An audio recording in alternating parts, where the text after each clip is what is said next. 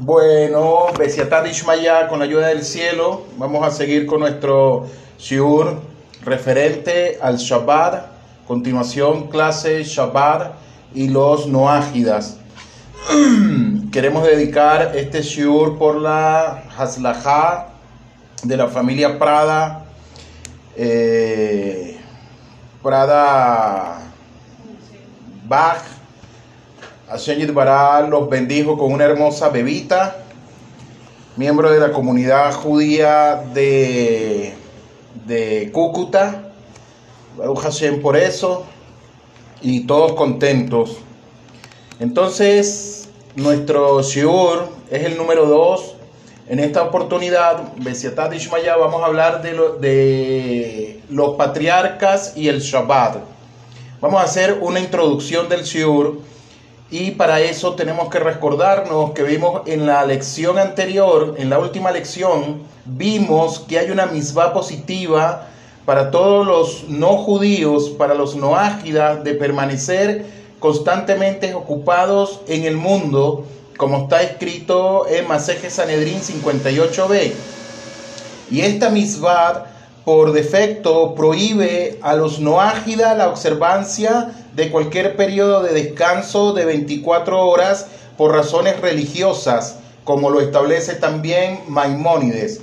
Es decir, que si el no ágida quiere descansar un periodo de 24 horas de una manera religiosa, que él diga, yo por religión voy a guardar esta, este día, no puede hacerlo desde ese punto de vista.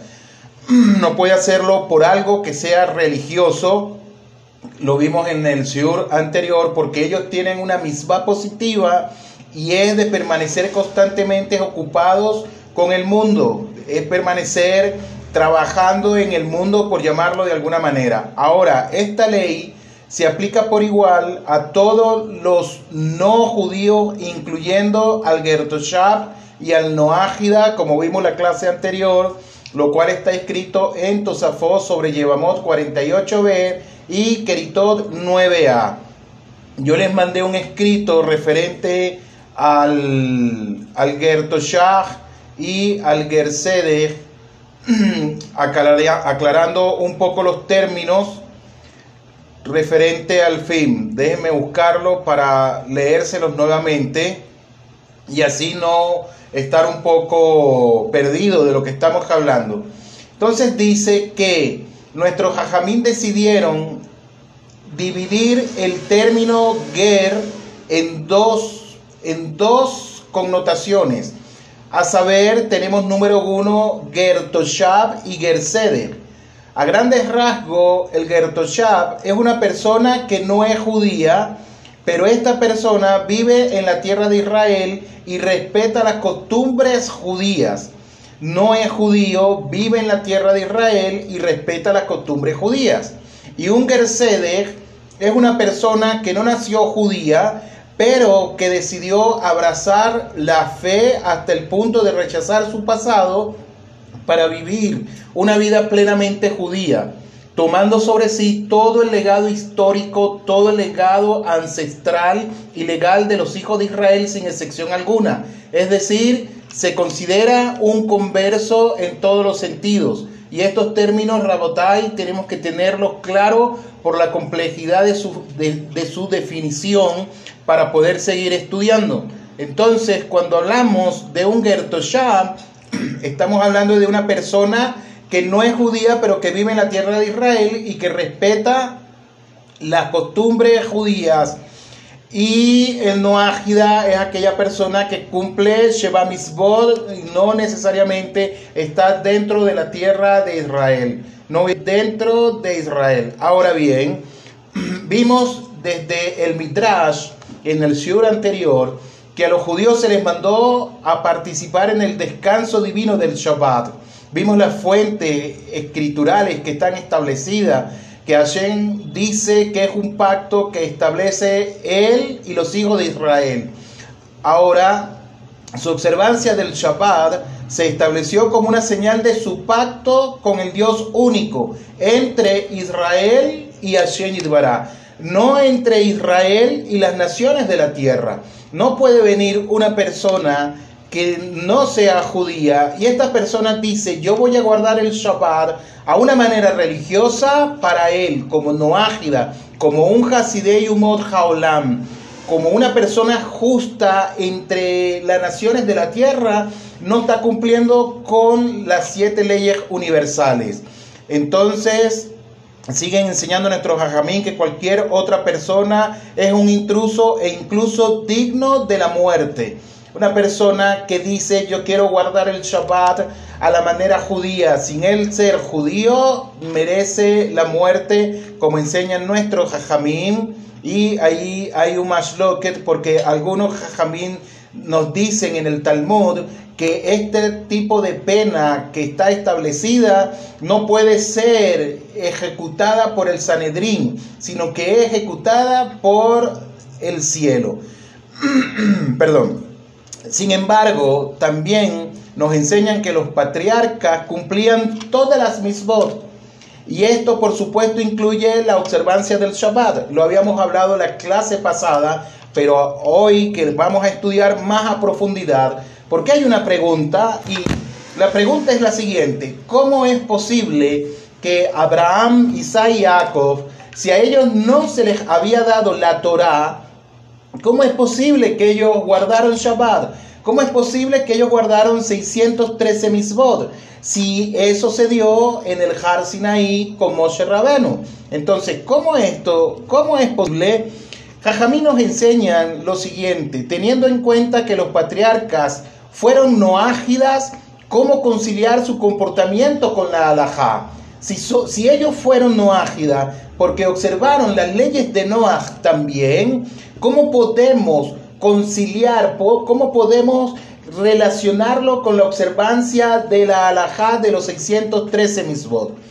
Para ir esclareciendo la respuesta a la pregunta, está escrito en el Talmud Maseje Yomá 28b, la fuente que nos enseña que los patriarcas cumplían la Torá, es ese, es ese eh, es, ese, eh, digamos, lo folio que está en el Talmud, que dice lo siguiente.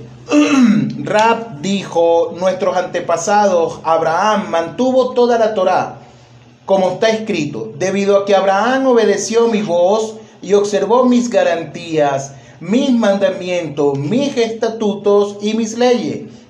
Entonces vino Rashimir Barjilla y dijo a Rab, ¿por qué no dice que el pasuj, el versículo, habla solo de las siete leyes de Noah? ¿Y cuál es la respuesta? También los referentes a la circuncisión. Por lo tanto, el verso tiene que hablar de algo más que las siete leyes de Noah. Vuelvo a repetir, está escrito en el Talmud una conversación muy importante. Esa conversación importante es que están los rabinos razonando, están los rabinos discutiendo, están estudiando cómo es posible que Abraham, siendo uno ágida, él observó los 613 mandamientos. Entonces dijo Raab, nuestro antepasado Abraham mantuvo toda la Torah, mantuvo toda, como está escrito. Debido a que Abraham obedeció mi voz y observó mis garantías, mis mandamientos, mis estatutos y mis leyes. Y después vino Rabí Shimi, eh, Shimi Bar y dijo a Raab, ¿por qué no dices que el versículo habla solo de las siete leyes de Noaj. ¿Y cuál es la respuesta a todo esto? También lo referente a la circuncisión. Por lo tanto, el verso tiene que hablar de algo más que de las siete leyes de Noah. Rashimi Barjillá respondió. Luego dicen que solo se refiere a las siete leyes de Noah y la circuncisión. Y Rab le dijo, si ese fuera el caso, entonces, ¿por qué el verso señala mis mandamientos, mis leyes? Esto implica que Abraham cumplió toda la Torá.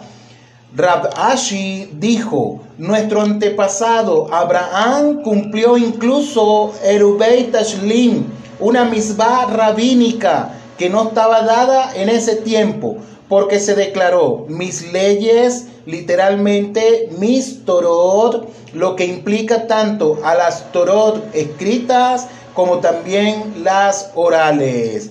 Ahora bien, muchos comentarios posteriores sostienen como Rashimi Barjilla que los patriarcas solo observaron las leyes de Noah, mas las otras misbot dada específicamente a ellos. De acuerdo con esta comprensión del Talmud, los patriarcas no observaron el Shabbat. Hay un número significativo de comentarios, sin embargo, que están de acuerdo con Rab Ashi. Según ellos, quienes ellos, los patriarcas, observaron toda la Torah escrita, la Torah oral e incluso los posibles decretos rabínicos también lo observaron. Su punto de vista aquí requiere de mucha explicación. Hashem, vamos a estudiarlo. La pregunta más obvia es, ¿cómo los patriarcas conocen la Torah antes de que fuera dada? Esa es la pregunta más obvia que todos tenemos que hacernos. ¿Cómo todos los patriarcas, como todos los patriarcas, ellos observaron toda la Torah? ¿Cómo es posible? ¿Por qué? Porque la Torah fue dada antes, eh, fue dada después de ellos. Permítame un momento, por favor. La Torah fue dada después de ellos. ¿Cómo es posible entonces que ellos hayan guardado toda la Torah en ese sentido? Espérense un momentico, listo, ya cuadré algo. Entonces, hay muchas buenas respuestas a esta pregunta. La más famosa es que fue a través de Ruach Kodesh. Esa es una de las respuestas más famosas, a través de Ruach Kodesh. Rabotai, Javerín, Talmidín, no quiere decir esto que fue por Espíritu Santo. Ruach Kodesh no es Espíritu Santo. Realmente no hay, no hay una palabra en español para traducir Ruach Kodesh. No hay una palabra. Dejémosla así, pero no es Espíritu Santo. Una forma Ruach Kodesh es una forma de inspiración divina, por lo cual ellos observaron toda la Torah. No solamente las siete leyes universales, sino que también observaron todo el compendio que entregó Moshe Rabenu. También observaron la Torah Shebe la tradición oral. Ahora, esta forma de inspiración divina que está por debajo de la profecía, Está por debajo de la profecía esta inspiración divina. Ruach HaKodesh, que podríamos decir que es una forma de inspiración divina, está por debajo de la profecía. Entonces, esta pregunta, sin embargo, no es en absoluto tan difícil como lo que se plantea en Baikra, en Levítico 18, 18, que está escrito, no te cases con una mujer y su hermana sin embargo, aquí hay algo interesante, porque Jacob se casó con dos hermanas.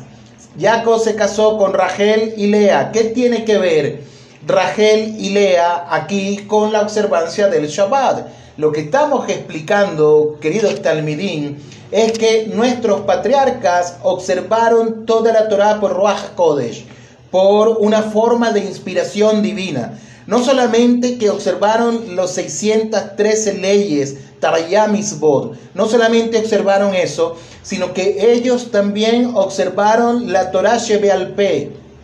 No solamente la Torah Shebitá, que es la Torah escrita, los 613 mandamientos, sino también la Torah Shebealpe. Cuando me refiero a la Torah Shebealpe, ¿a qué hace referencia? A los dictámenes de los rabinos también ellos lo observaron, los dictámenes de los rabinos. Entonces, esta pregunta, sin embargo, no es en absoluto tan difícil como se plantea en Baikra 18:18.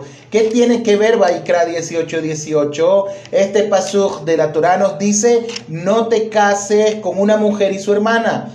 Pero estamos viendo que Jacob Abinu se casó con dos hermanas, se casó con Rachel y se casó con Leah.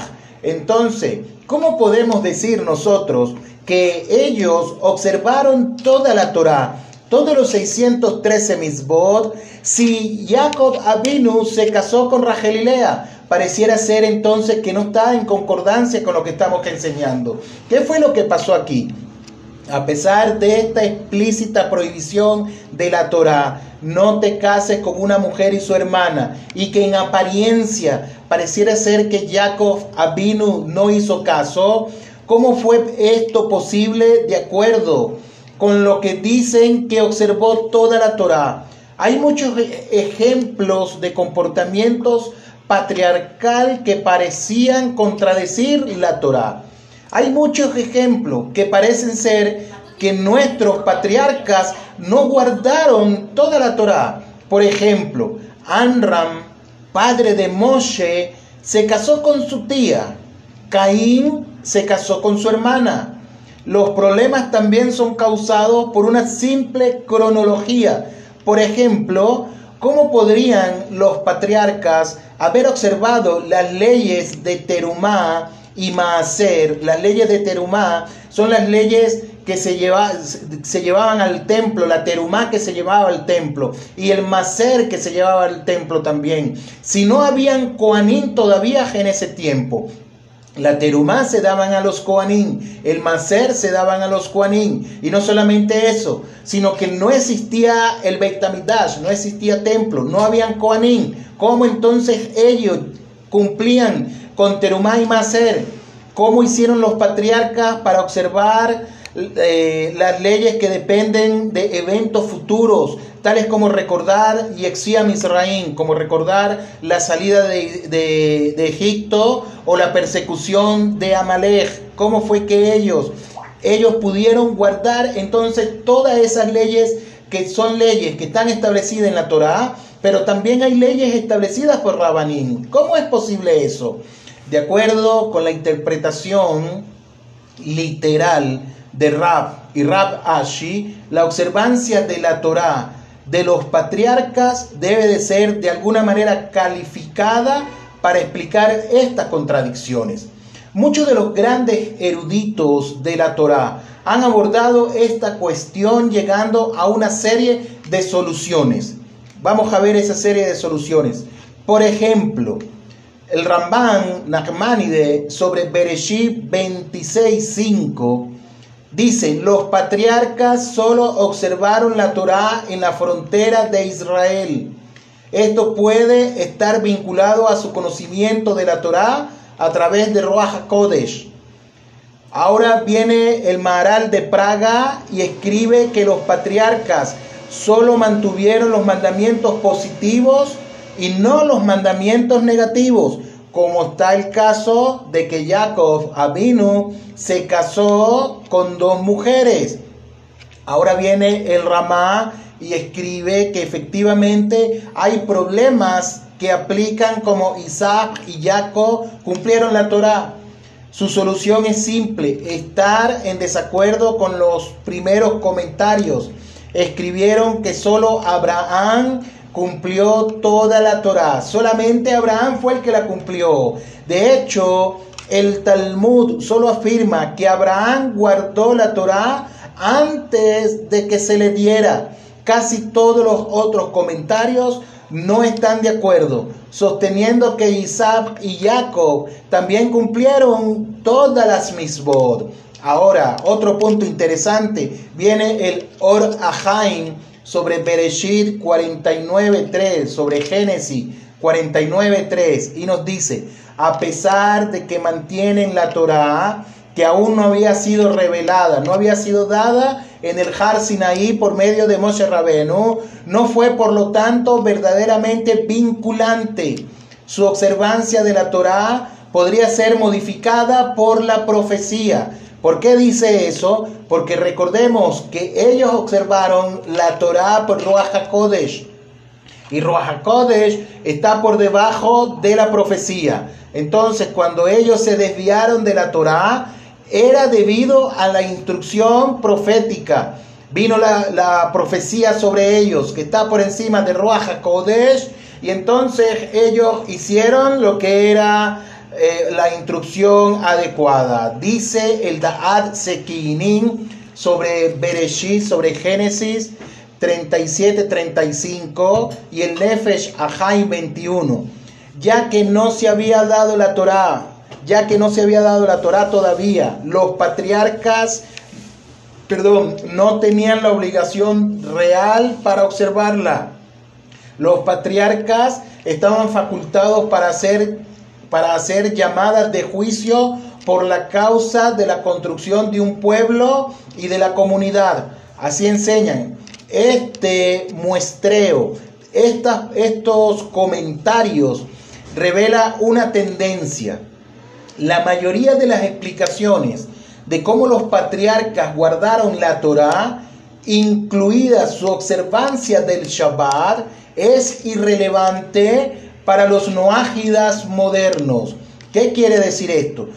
Usted no puede pensar y decir, es que Abraham vino, cumplió con la Torá a pesar de que él era noágida y él guardó el Shabbat, yo puedo guardar también Shabbat como lo guardó Noah, como lo guardó Abraham Avinu. Si Abraham Avinu hizo o no hizo, yo también puedo hacerlo. No es así, Rabotai. Presten atención lo que estoy diciendo. Los patriarcas guardaron la Torá, incluida su observancia del Shabbat.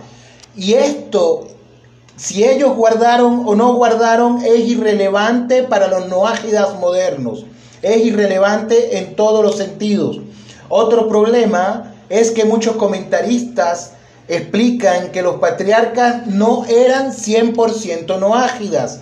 Eran noágidas los patriarcas, pero no eran 100% noágidas. Una vez que aceptaron el pacto de la circuncisión, los patriarcas fueron considerados judíos en un grado que les permite participar del Shabbat. Y esto también se opone a la observancia de tener alguna relevancia para los noágidas contemporáneos. ¿Por qué? Porque por lo que estamos estudiando, perdón, por lo que estamos estudiando, puede venir el noágida y decir entonces, bueno, yo me voy a circuncidar para qué? Para poder guardar el Shabbat. No es así, porque en los tiempos de Abraham, Isaac y Jacob era una condición totalmente distinta. El primer punto que vimos es que ellos, los tres patriarcas, guardaron la Torá por Ruach HaKodesh y si ello, en el caso de Jacob, que nos está diciendo, la Torá nos dice, no te casarás con la hermana de tu esposa, y Jacob así lo hizo, tenemos que tener claro que eran otras circunstancias y era otro acontecimiento. Y no podemos decir, mira, fíjate que ellos no guardaron toda la Torá, porque Jacob no cumplió esta alhaja no cumplió esa, esa misma, esa ley que está establecida. No podemos basarnos en eso, Rabotai. Por lo tanto, para aprender algo útil de los patriarcas, debemos acotar nuestra pregunta. La pregunta exacta debe de ser la siguiente. ¿Cómo explicamos que los patriarcas observaban el Shabbat de acuerdo con aquellos que sostienen que los patriarcas eran 100% no ágidas y los que sostienen que mantuvieron la Torá exactamente como lo entendemos cumplir la Torá, vuelvo a, decir la pregunta, ¿cómo podemos explicar que los patriarcas observaban el Shabbat de acuerdo con aquellos que sostienen que los patriarcas eran 100% no ágidas? Y los que sostienen que mantuvieron la Torá exactamente como lo entendemos cumplir la Torá. Aunque muchos han escrito sobre cómo el patriarca guardaron o cómo los patriarcas guardaron la Torá, la sección transversal de esos comentarios discuten con nuestra pregunta concreta. Número uno, hablemos de el trabajo del Noágida. Veamos de nuevo el verso que prohíbe al noágida la observancia del Shabbat. Está escrito día y noche no cesarán. Cuando la Torá prohíbe a los no judíos observar el Shabbat, se les está diciendo que no pueden abstenerse de trabajar durante un día entero. Sin embargo, ¿de qué tipo de trabajo estamos hablando aquí? Es una pregunta que tenemos que hacernos. ¿De qué tipo de trabajo estamos hablando? El Biyam Sion, el nos dice que nos dice lo siguiente, hace una observancia brillante. Los 39 trabajos prohibidos, la concepción de la Torá de trabajo a los efectos de Shabbat no se articularon hasta el Sinaí. Consecuentemente, los detalles de estas labores no se conocían previamente en el mundo. Por lo tanto, no podían ser la definición de trabajo utilizando en lo que respecta a los noágida y su prohibición de observar el Shabbat. Por ejemplo, de acuerdo con las 39 labores definidas en el Sinaí, es decir, esas 39 labores definidas en el Sinaí fueron las 39 labores que se hicieron en la construcción del Mishkan. Entonces, quien lleva una aguja en el dominio público se considera un trabajo prohibido para un judío en Shabbat. Es decir, un judío no puede cargar una pequeña aguja de un dominio privado a un dominio público, no lo puede hacer, porque se considera prohibido para un judío. Sin embargo, si un judío lleva un sofá, un sofá pesa más que una aguja. Si lleva un sofá subiendo por las escaleras de su casa en Shabbat, eso no se considera trabajo y se permite. Y usted seguramente me va a preguntar, no estoy entendiendo algo, porque si la persona tiene una aguja y la aguja pesa menos que un sofá, ¿cómo es posible que si él está en un dominio público está transgrediendo la Torah. Pero si él está en su casa y está cargando un sofá, está cargando un mueble que pesa más que una aguja, ¿cómo es posible que no se considera que él está haciendo algún tipo de trabajo? ¿No es culpable de la ley? Aquí entonces tendríamos que estudiar cómo es que la alajá dictamina de un dominio público, un dominio privado, un dominio, un dominio semiprivado y un dominio eh, común. Son alajot muy fuerte. Entonces, antes del Sinaí, sin embargo, la definición de trabajo era totalmente coloquial. Por lo tanto, la prohibición de observar el Shabbat para los gentiles, para los no judíos, era solo en la abstención de la definición coloquial de trabajo, no en la definición judía del trabajo. Tenemos que tener claro entonces eso. Cuando se habla de las 39 prohibiciones, melajot, así se dice en hebreo, 39 melajot prohibidas en Shabbat, el judío no pensando como el no judío cuando se habla cesar de su trabajo, el judío tiene otra connotación muy distinta al que no es judío. Y el no judío tiene una connotación de descanso totalmente distinta a la del judío. Entonces, la prohibición de observar el Shabbat para los no judíos era solo en la extensión de la definición coloquial de trabajo, no en la definición judía del trabajo. Entonces, cuando los patriarcas descansaron, observaron la definición judía de la mano de obra que no estaba prohibida para ellos como no ágida. Sin embargo, no se abstuvieron del trabajo como se conocía coloquialmente en ese tiempo. Estamos hablando de dos tipos de definición distinta de lo que es trabajo y de lo que es guardar el Shabbat la, las definiciones que tiene el judío de descansar Shabbat hace referencia a las 39 melajot que son prohibidas. Mientras que el Noágida no pensaba así. ¿Por qué?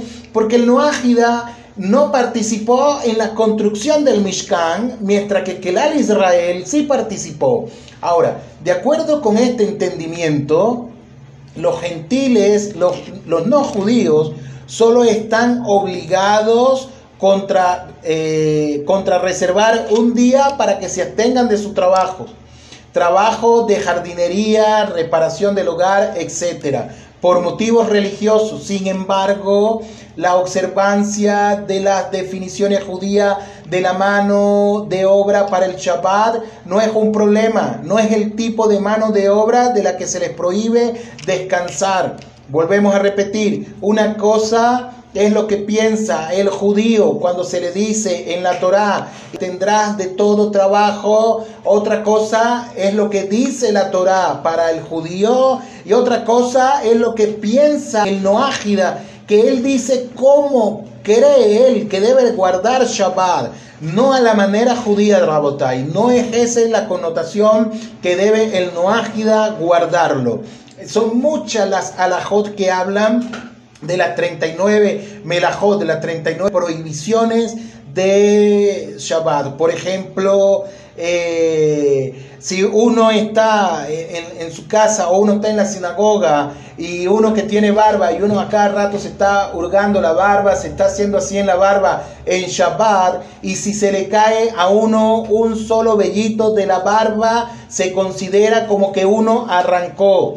Y según la alajá es azur, es prohibido. No se puede hacer eso para un judío en Shabbat. Mientras que un noágida no va a entender qué es eso. No va a entender a qué se refiere eso. Ahora, el segundo punto que tenemos que tratar es la definición del día.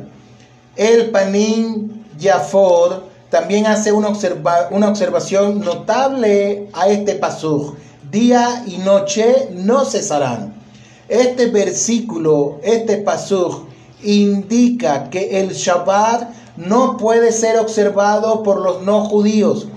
El que, el que transcurre desde el amanecer hasta el amanecer.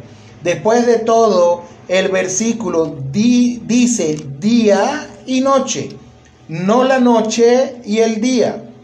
Sin embargo, el Shabbat judío el Shabbat propiamente dicho, el que se ordenó en el Sinaí, dura desde el anochecer hasta el anochecer. Es decir, el Shabbat que Hashem Yitbará nos encomendó a nosotros comienza desde el viernes en la noche, que ya para nosotros es Shabbat, ¿hasta cuándo?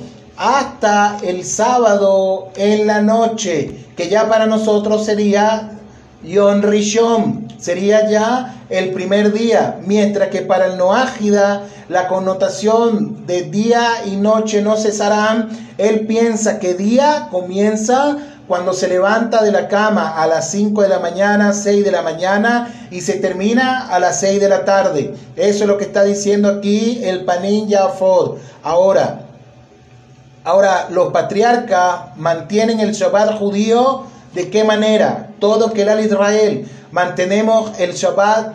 ¿De qué manera? Desde la noche hasta la noche. Que nunca fue prohibido para los gentiles. Esta opinión podría parecer que permite a los noágidas observar el Shabbat de la misma manera como lo hacen los judíos. Sin embargo, la definición de la Panin Yafod de día amanecer a amanecer es refutada y rechazada por numerosas autoridades posteriores que están en gran desacuerdo con otras áreas establecidas de la alajá. Ellos están diciendo, puede ser que el Panin Yafod está hablando de eso que pareciera que el noágida puede descansar desde la noche hasta la otra noche, del, hasta la otra noche, desde el viernes en la noche hasta el sábado en la noche. Pero los jajamín no, no dijeron eso. Ellos discrepan de lo que está el Panin Yafot diciendo en este sentido. Número 3.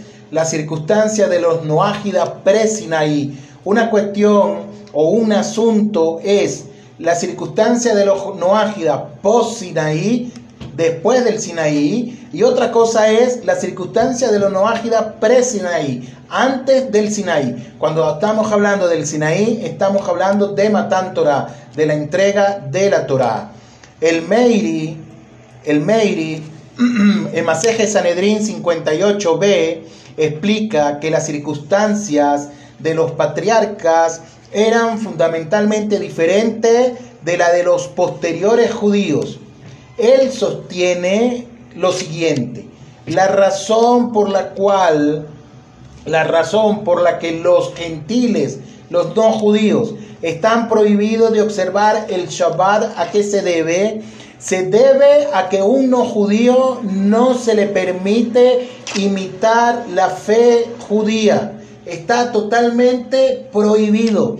El noágida no puede imitar al judío, a la fe judía, a la religión judía. No puede hacerlo en ningún sentido. Sin embargo, antes de la entrega de la Torá, no había judíos, no había judíos por ningún lado.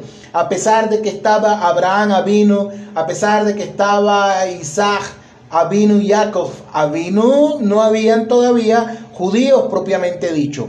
Por lo tanto, no había un motivo para prohibir la observancia del Shabbat a los no ágida.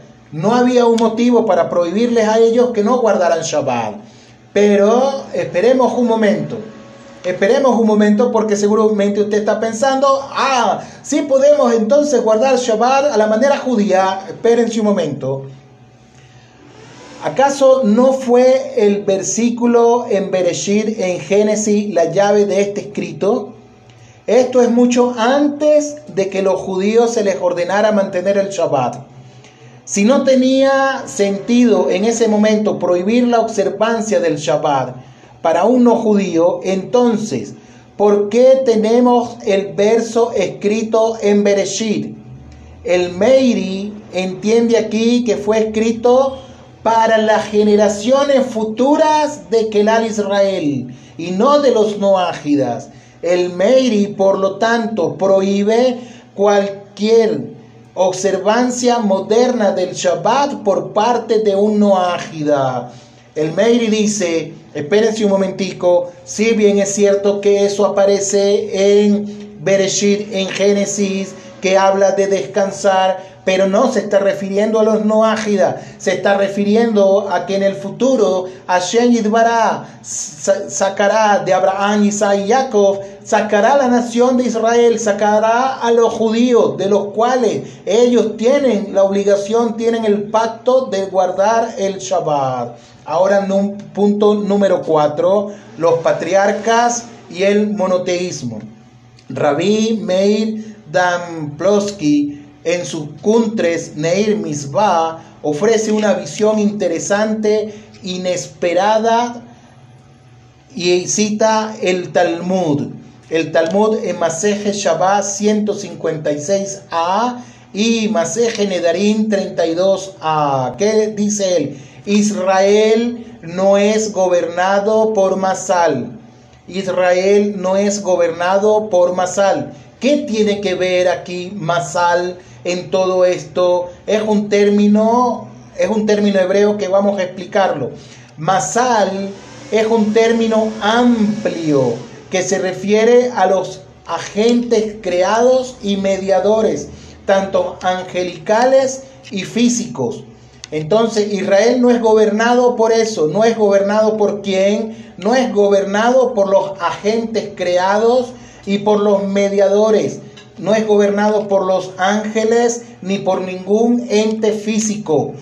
Entonces nos dice la providencia de Hashem, de la providencia de Hashem en el mundo. Sabemos que Hashem coloca, eh, digamos, malajín a cada nación de la tierra, coloca mediadores en cada nación de la tierra, etcétera pero Israel depende única y exclusivamente de la providencia de Hashem Yidbará. Y esto incluye el movimiento de las estrellas y las constelaciones y las fuerzas físicas y trascendentes del universo. Israel, que el Israel, la nación de Israel, los judíos, están por encima de todo eso, mientras que las demás naciones de la tierra están subordinados a los ángeles, están subordinados a las estrellas están subordinados a las constelaciones y a la fuerza física, mientras que Kelal Israel no está subordinado a eso. Kelal Israel, la congregación de Israel, todos los judíos estamos por encima de eso. Entonces, estas entidades forman un vasto mecanismo de canalización de la Hasgajá a partir de la providencia divina de Hashem en el mundo. Antes del Sinaí, todas las naciones del mundo se sometieron a esta providencia divina en forma mitigada. En el Sinaí, sin embargo, los judíos fueron tomados de este sistema y se volvieron en objeto de supervisión directa y sin paliativos por parte de Hashem Yitbará. Consecuentemente, Akadosh Baruchu marcó este nuevo estado, ordenando la observancia del Shabbat pidiendo a Israel participar en el descanso divino del séptimo día. Y esta es la intención del pasuj, del verso que encontramos en Shemot, en Éxodo 31, 13, que dice de la siguiente manera, habla a los hijos de Israel y diles, deben mantener mi Shabbat, porque es señal entre mí y vosotros por vuestras generaciones, para que sepáis que yo soy Hashem, que os santifico. Vuelvo a leer Shemot 31, 13. Dice, habla a los hijos de Israel.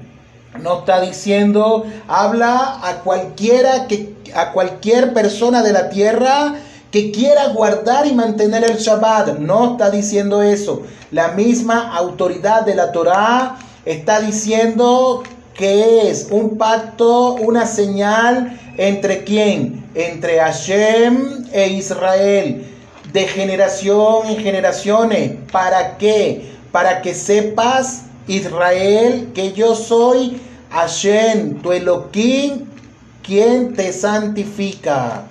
Esa es la razón por la cual el judío guarda el Shabbat y el Noágida no guarda el Shabbat. No se le dio el Noágida como una misbad el guardar el Shabbat. No se le ha dado. Ahora bien, dados que para los judíos una parte en Shabbat era la señal de que ya no estaban sujetos a los ciclos del tiempo, no estábamos sujetos a las gestaciones, ni a las estrellas, ni la menor providencia. Las naciones no judías están sujetas a Masal.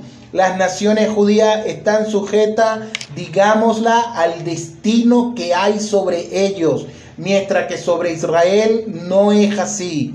Sobre Israel no hay masal. Nosotros estamos por encima del masal. Las naciones de la tierra tienen masal. Lo que pasa en un determinado país es porque Hashem Yitbará dictaminó que ese iba a ser su masal, ese iba a ser su destino.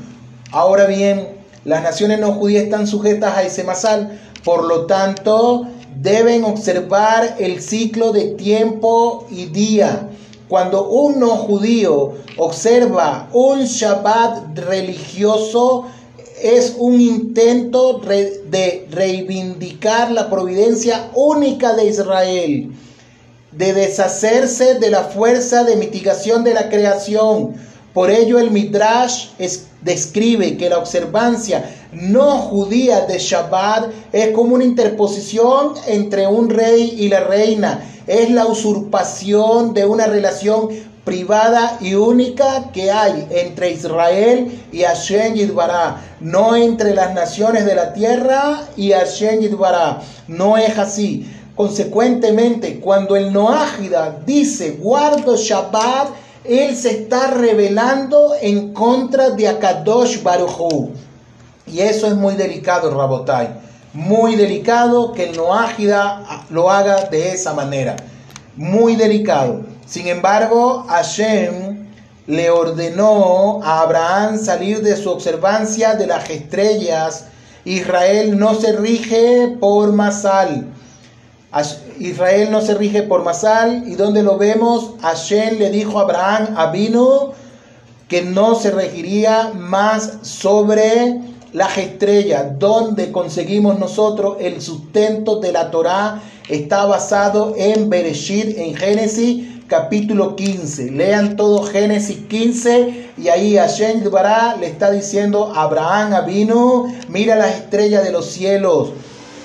Y le dice otras cosas, se lo dejo para que ustedes lo lean Rabotai. Ahora bien, vamos terminando, son las 7 y 44. Eh, dice lo siguiente,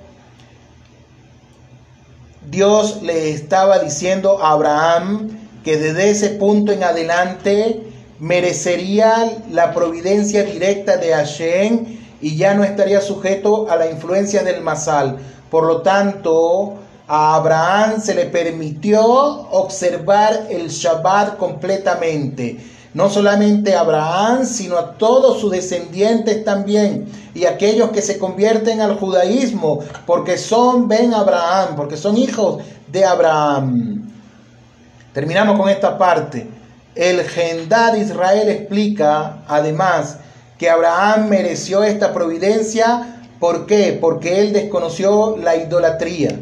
Esta explicación encaja bien con la opinión de Rashi, que un Gertoshab debe mantener el Shabbat, suponiendo que Rashi define que un Gertoshab como alguien que como alguien que solo no adora ídolos. Sin embargo, se desprende del Talmud, se desprende del Talmud que suponiendo que un cambio en la providencia es el factor subyacente. Este cambio solo se aplica a Abraham y sus descendientes y a nadie más.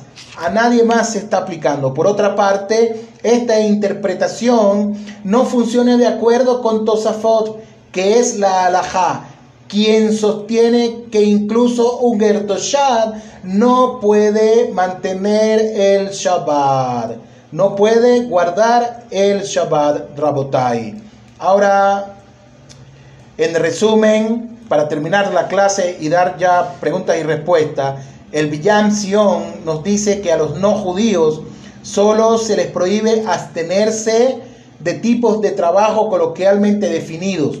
Pueden optar por abstenerse de las 39 melajod. Así dice Así dice el Binyan Y Panin Yafod, la prohibición es solo en la observancia de un Shabbat de manera a, amanecer. Sin embargo, la definición de día como el amanecer a amanecer es difícil. Su interpretación es refutada por muchas autoridades posteriores. El Meiri nos dice los patriarcas eran noágidas y guardaron Shabbat. Sin embargo, la prohibición de la observancia del Shabbat no se aplica en ese momento. Terminamos con esta. El Gendad de Israel dice, debido a que no eran idólatras, los patriarcas merecieron la providencia directa de Hashem Yidbará. Shabbat es el signo de dicha providencia. Sin embargo, esta interpretación se opone a Tosafot y a Maseje Yomá 28a. Bezrat Hashem, la próxima clase seguimos con nuestro estudio. Vamos a hablar qué enseña Maseje Yomá 28a al respecto.